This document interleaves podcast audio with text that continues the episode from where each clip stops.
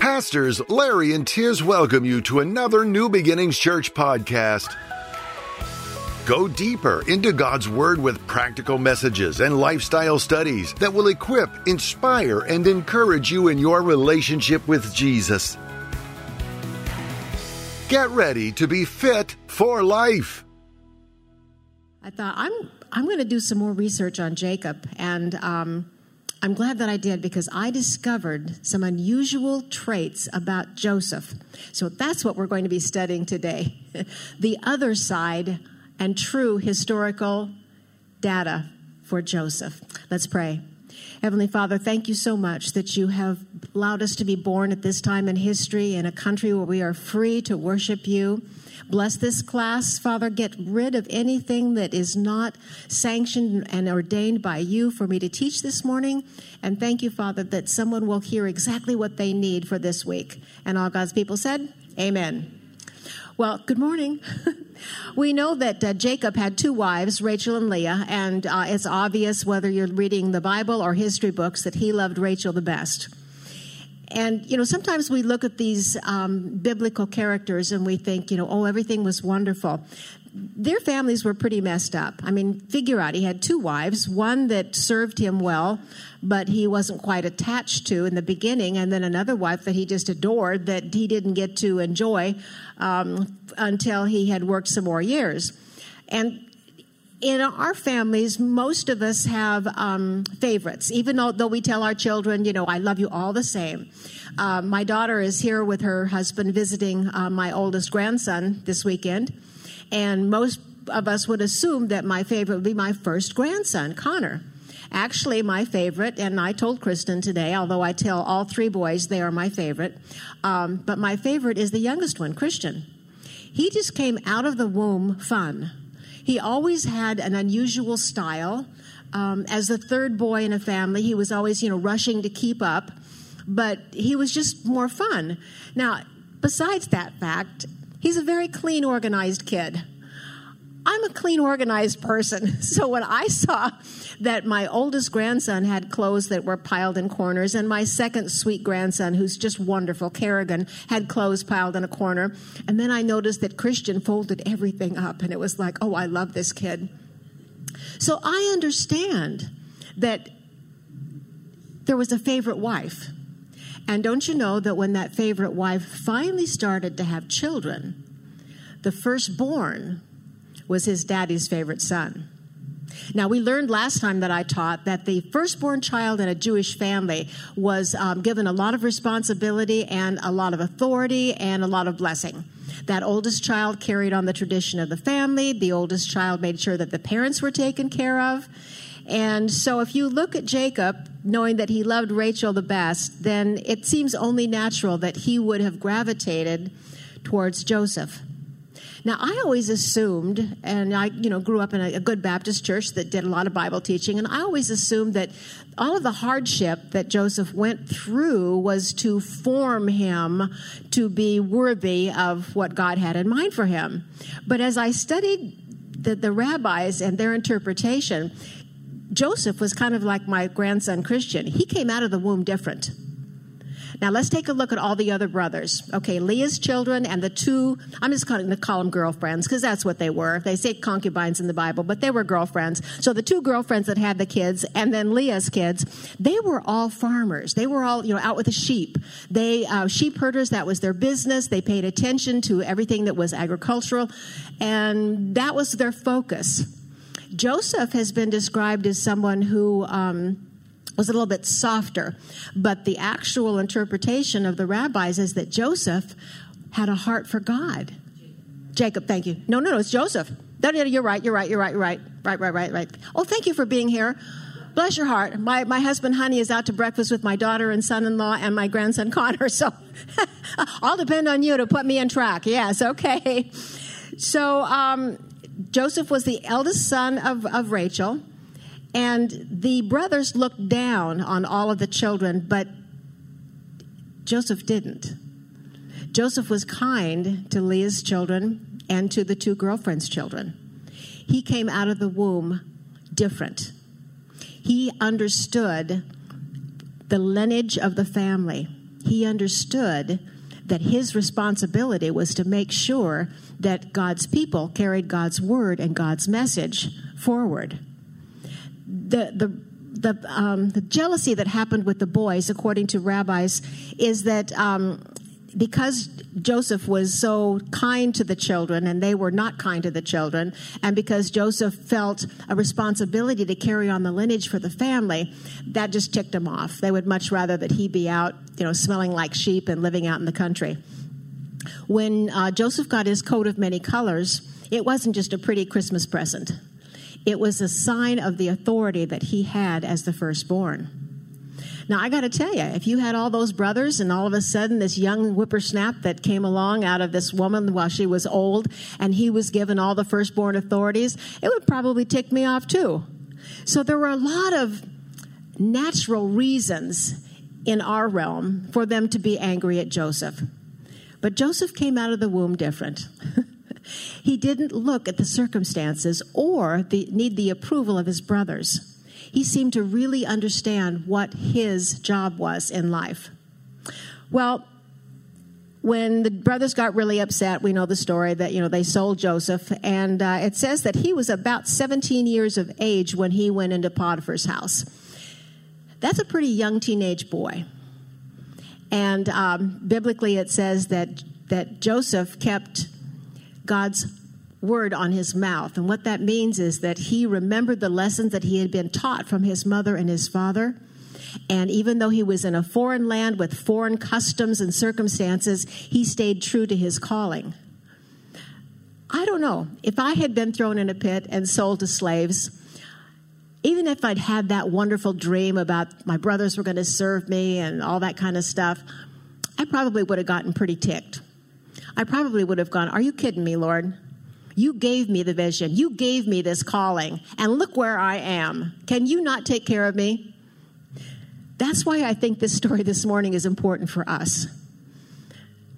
We cannot make decisions about God by looking at our circumstances. Joseph didn't need to be fine tuned to learn what his calling was. God was with him, anointed him, covered him through all of the horrible circumstances that he went through because God had a fulfillment of the plan and the vision that he had given to him as a young man.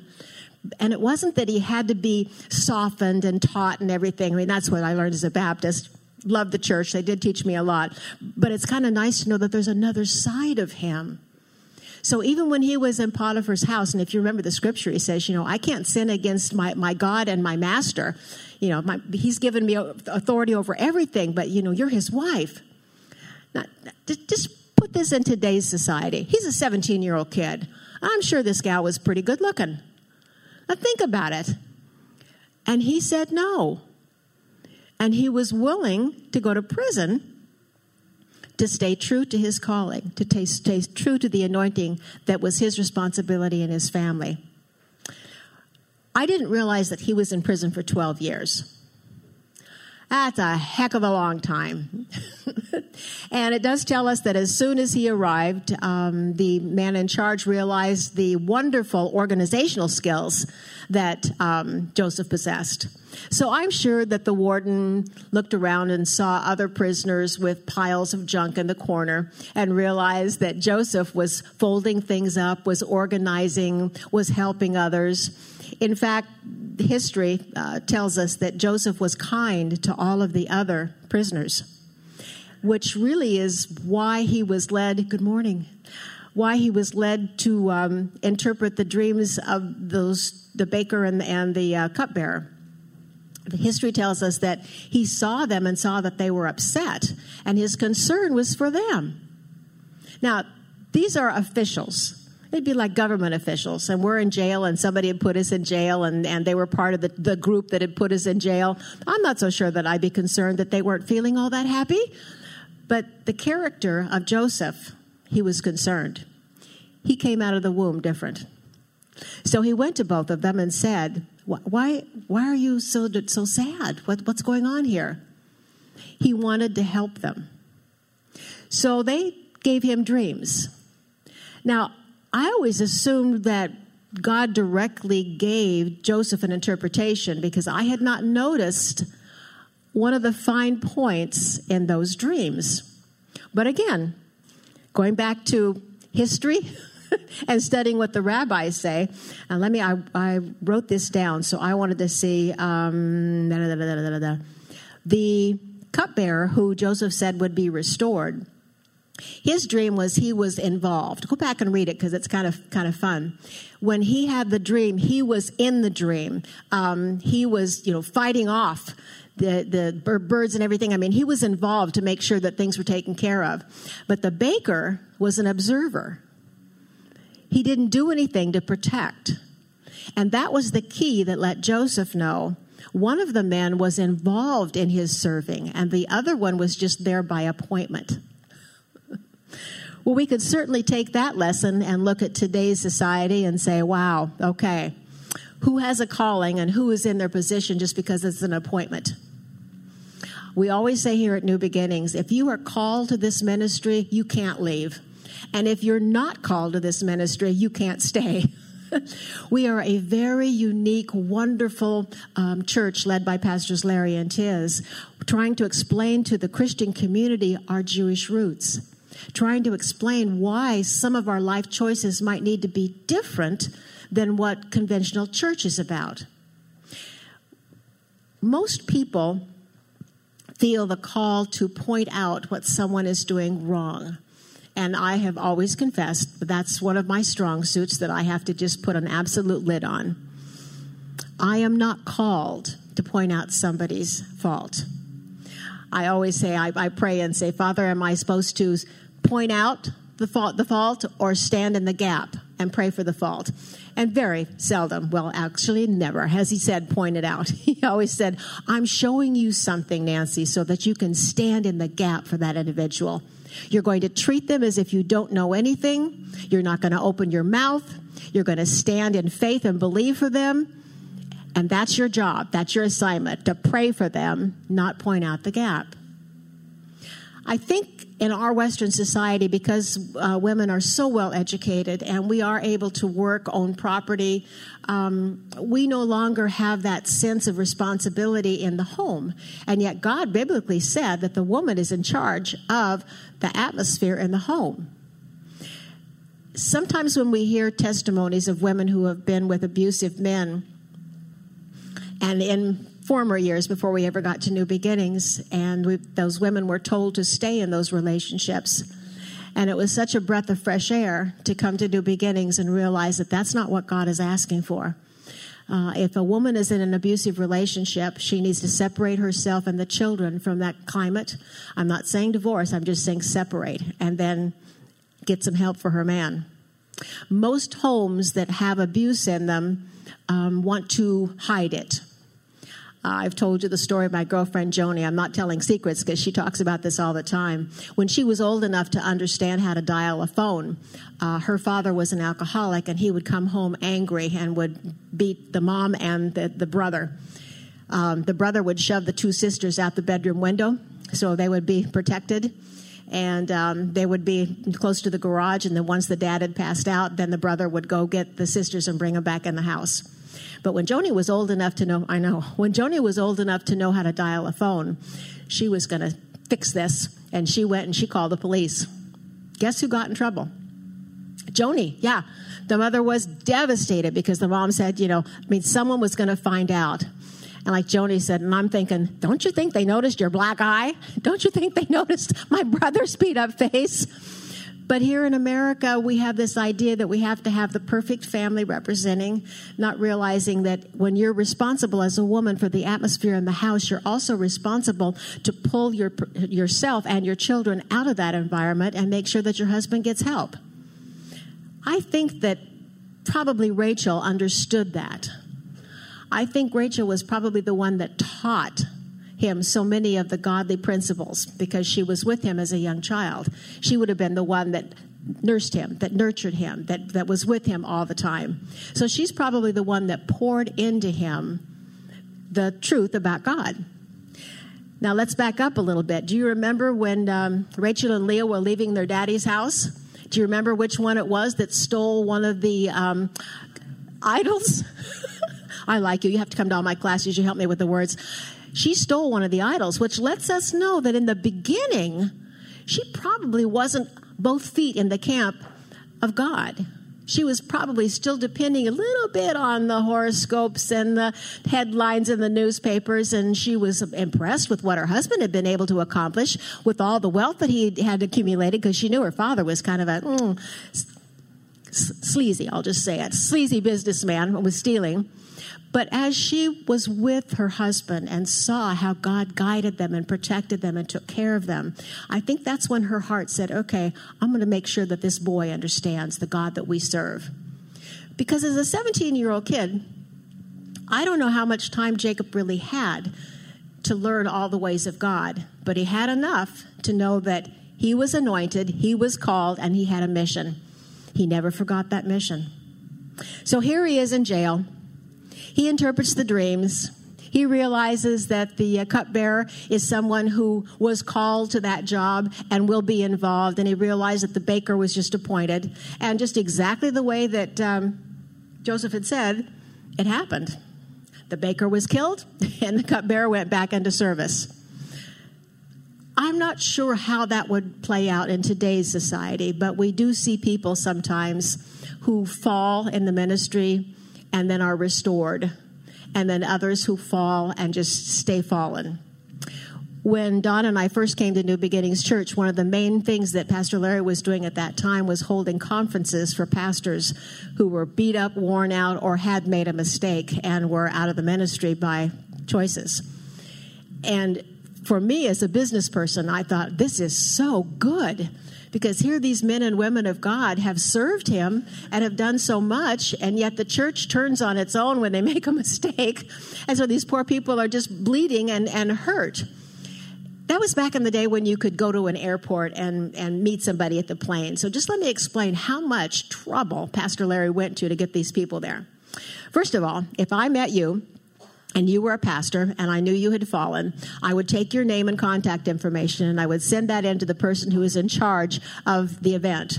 And they would send you a letter and they would invite you to come to our conference. We paid your airfare, we paid your hotel, and we fed you. So that was the incentive for them to get there. And my favorite testimony was a couple that was getting getting ready to have a divorce and they thought, what the heck, we think this is a cult, but we're going anyway because we need a trip out of town. they canceled the divorce, by the way. But pastor's heart was to restore. Pastor's heart was to say, okay, let's get you brushed off. Let's set you up. Let's get you spirit filled because a lot of them were, were from ministries where they didn't have the Holy Spirit operating. And so they got filled with the Holy Spirit. Some of them got kicked out of their, pat, their religious organizations because they were speaking in tongues. But nonetheless, they were restored.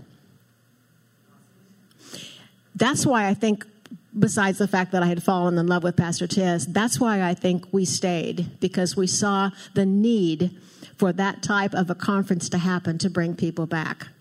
When Pastor talks about how many volunteers that we had, um, we did. We had people who they would take their vacation during time when we did conference in order to be there. When you said yes, all the arrangements were made for the flight and you would land, and then you would be assigned someone, a key volunteer on staff or a life group leader, and we would meet you at the gate with a sign that says welcome. We would take you outside and then escort you to your hotel. In the hotel would be a basket of goodies, all Oregon made products, because that's where we were from. And then we would let you know that the first service would be at such and such a time. And then we sent cars to pick them up and they would be picked up. And then when they came to the church, they would be greeted by volunteers that are saying, Welcome, come on in. For some of them, that very first experience of a church service at New Beginnings brought them to tears because they had never felt the love of God. It wasn't us. It was just we were behaving the way that God told us to behave, and the love of God was coming through us. It finally got to the point where there were so many people that were uncomfortable with all that love and attention that Pastor Larry and Tiz said, okay, it's not working to have them come to the first service because they're still suspicious. And we just have a few days to be with them. So then we organized a gathering, a reception. So when they came in, before we ever went to a Friday night service, there was a reception where again, our key leaders were assigned to a table. You had different people that were at your table. And they had a chance to realize, huh, well, if it's a cult, I like it. It feels good in here. so we fed them. Pastor talked to them. Everybody was moving around. Um, what I liked, you know, I'm, I'm a businesswoman. So what I liked so much about it is that we had people that were assigned to the table and they stayed right there. And then we had people that were assigned to go from table to table to introduce themselves and to see what they could be of service. We also, if there was a pastor that we knew um, needed some extra attention, they would be assigned a couple from the church. Now, how many of you were here at New Beginnings when Pastor Greg Johnson was here? Anybody? Okay. When Greg and Robin came to conference, because Greg Johnson had been with that same organization that Pastor Larry and Tiz had been with. And so at the time, okay, now Ryan's going to get me. Last time you filmed me, Ryan, I was doing chops. Uh huh. Yeah, I don't. I don't want one of those again. So anyway, uh, Don and I were assigned to Pastor Greg and Robin. And so we met them at the airport. We took them to their hotel. We were with them at the reception. And it goes down to okay, what do they need? Well, one of the pastor's wives had forgotten a slip, and that's back in the day, you know, where you had to wear a slip if you were going to wear a skirt. So we went to Nordstrom's, took her to Nordstrom's, and bought her a slip. I mean, this was the level of service that the church had been trained to do. And we loved it. We absolutely loved it. It was exhausting, but we loved it. Well, I think Joseph understood serving and loving and making people comfortable so that even when he was in charge of the prisoners in the prison, he knew how to serve.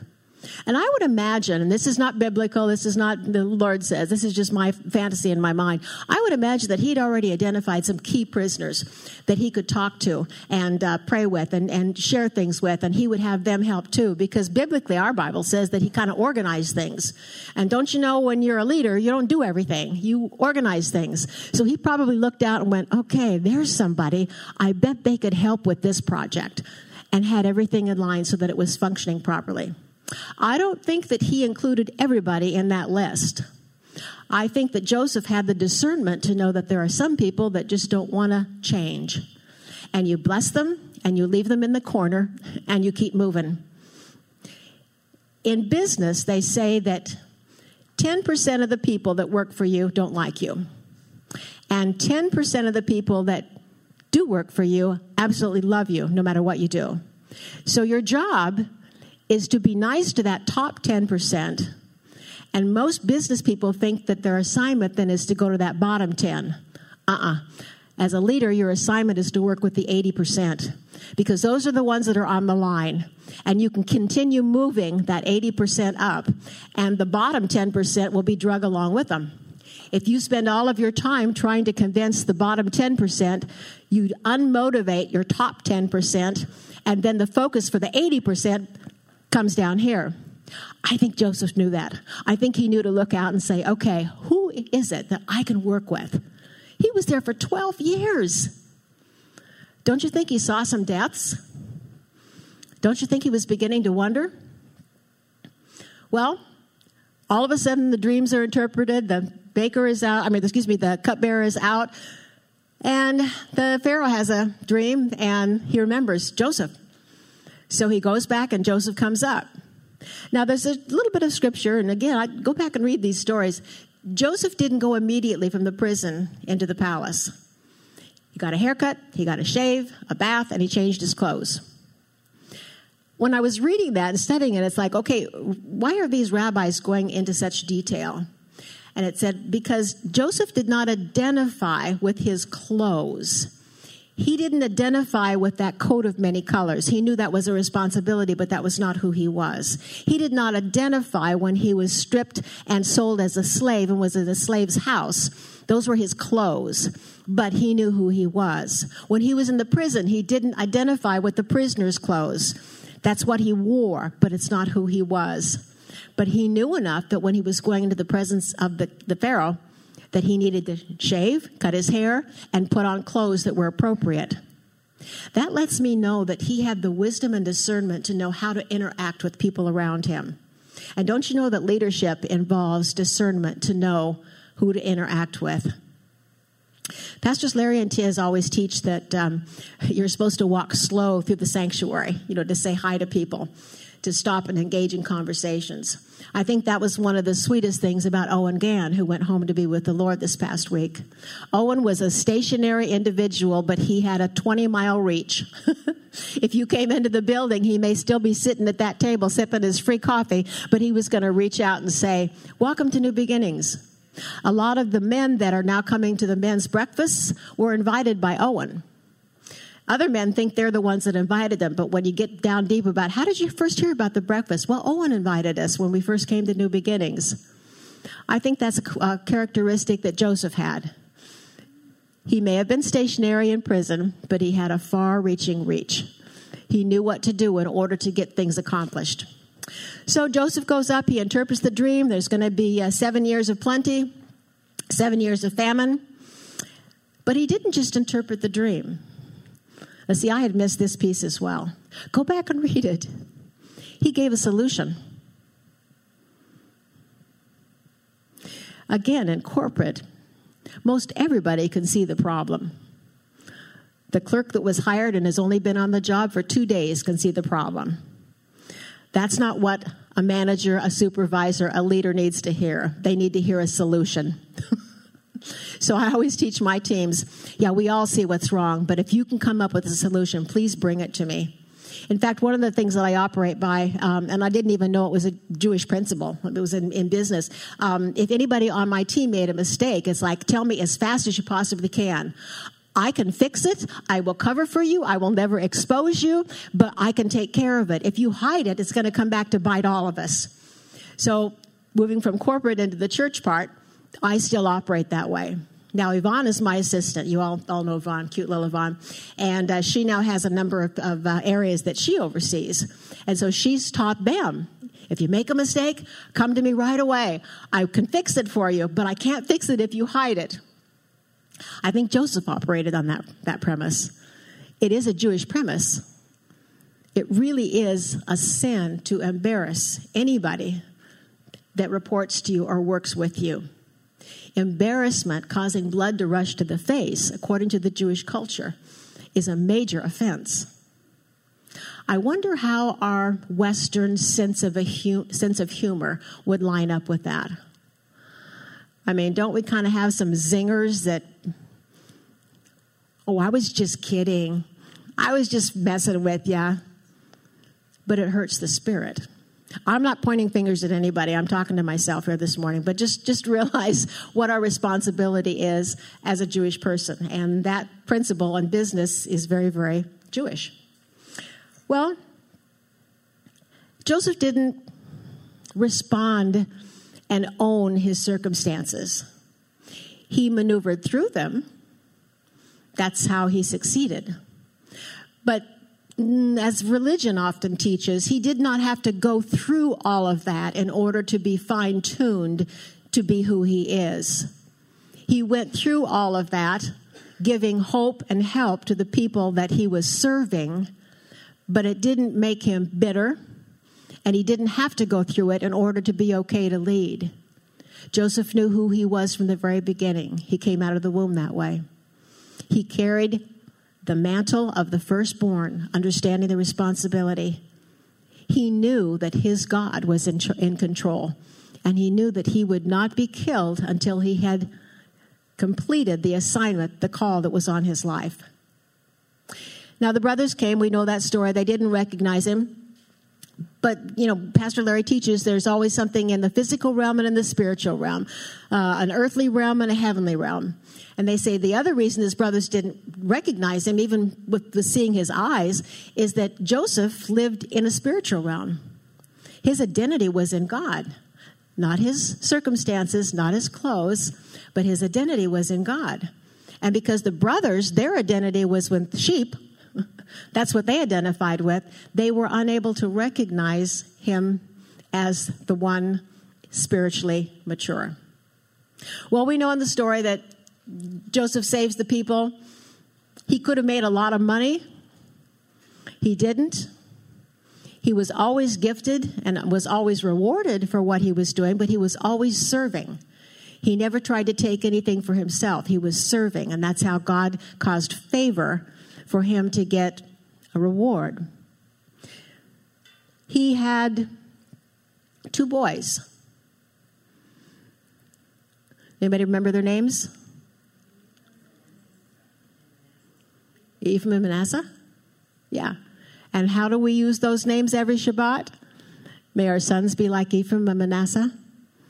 And I didn't understand any of that until Pastor Larry started preaching that Ephraim and Manasseh were born of a foreign mama to a godly daddy, but they were taught things of the Lord and they didn't fight.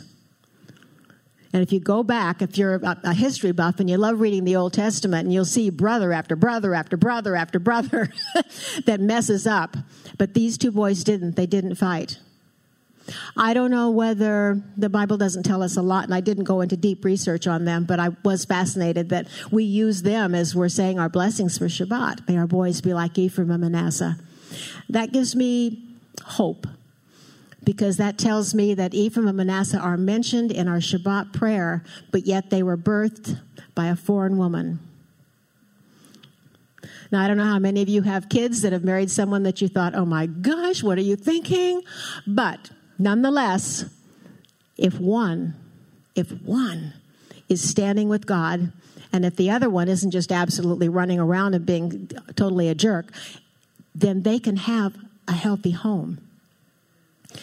The New Testament tells us that a godly woman who keeps her mouth shut and doesn't tell her husband what to do can sanctify the home. Now, I mentioned that the two wives of uh, Jacob, Rachel and Leah, and I mentioned that in the beginning, Jacob wasn't in love with Leah, and yet she served him, not just giving him sons, but she served him and took care of him. He learned to love her. She was a loved woman. I can't speak to her attitude in the home or how it worked between she and Rachel, but our Bible does tell us that Leah was buried in a place of honor. So that lets me know that even if you're in a relationship where you're not being loved and honored, if you behave as a godly woman, if you behave as a godly man, and operate according to how God tells us to operate, our spouse will come in line. Again, I, I speak to women because that's my life experience. It's pretty hard for a Western woman to keep her mouth shut. Don, my husband, is reading a book by uh, Rabbi Lapin, and I found it fascinating that his uh, outlook on marriage and our society, he said that uh, women have been unknowingly sabotaging marriage because as a woman, I can have children and be on welfare, and that becomes my security. And then I don't look to a man to support me. I, what I say to the man is, I don't need you. Well, that seems okay for you and the family, but what that does to the man, he doesn't feel respected and he doesn't feel needed. And as soon as that happens, he quits trying to try. In a society where the woman goes, We need you in the family. She may be over here with the kids, but we need you in the family. Then that's that helps the man realize that he needs to straighten up. He needs to change his ways. Now, as we're alive today, she can get some brothers in the Lord to go around her husband to help him. They can have those breakfasts. It's off church site. It, all you're doing is having a meal. But godly men are imparting into younger men who need some help in understanding their responsibility. And I, I don't think I ever teach when I don't say, welfare is not God's plan. Welfare is, by its very intention, designed to get you away from God's plan. And there are times when a woman um, or a man needs to be on welfare, needs to have food stamps. They need to have a helping hand up, but it was never designed to be a lifestyle.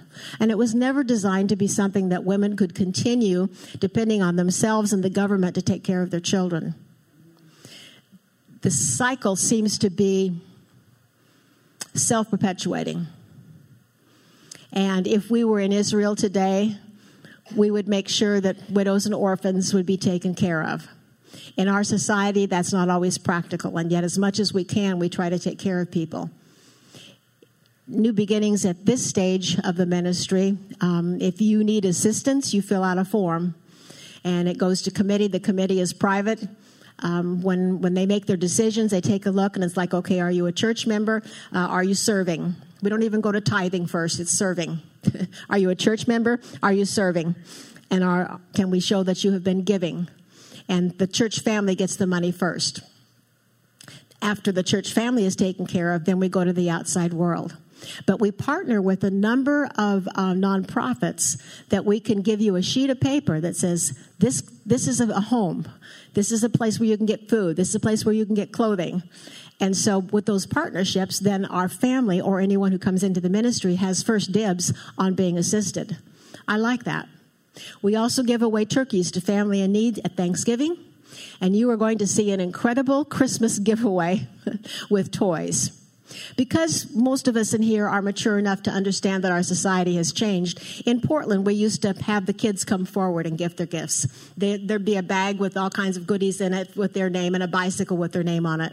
And um, Owen was one of the people, by the way, who would put together those hundreds of bikes and they would be all lined up up front.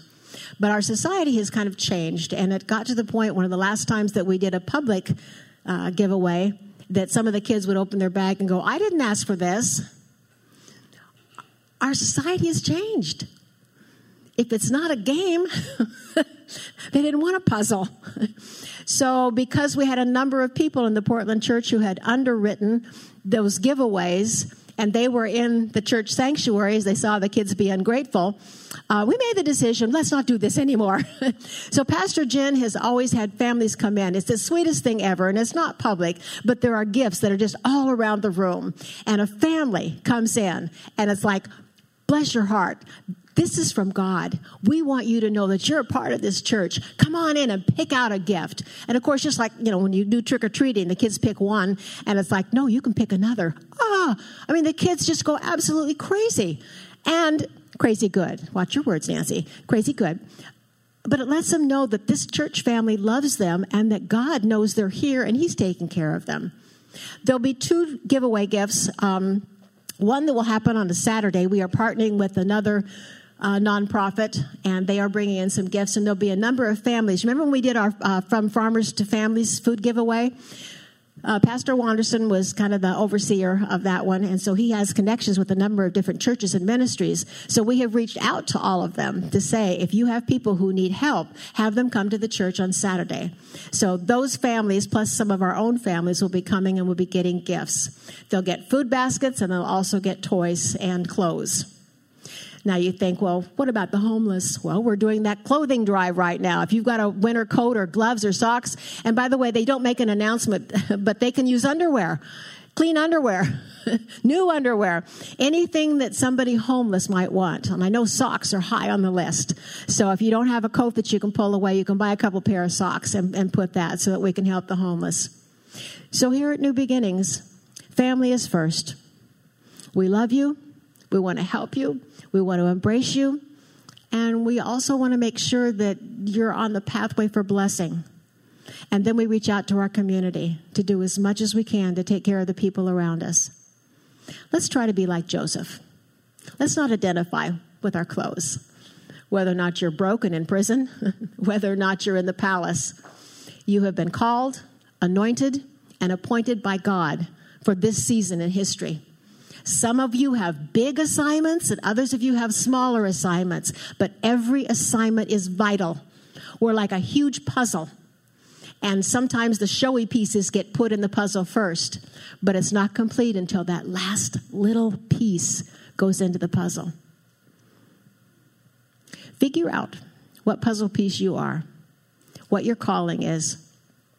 You may need to shake off some dust off of your puzzle piece. and find out who you really are, not your costume, but who God really birthed you to be, and get back to your call of God. Let's pray.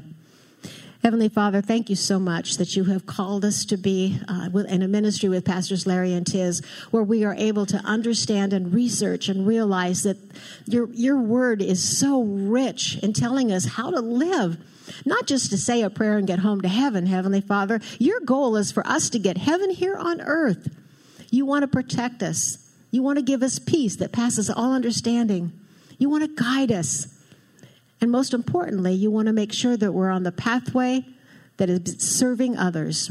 Bless everyone who came out this morning. Bless those that are listening on the podcast. And thank you, Heavenly Father, that you forgive us when we misstep and you set us upright on high ground once again.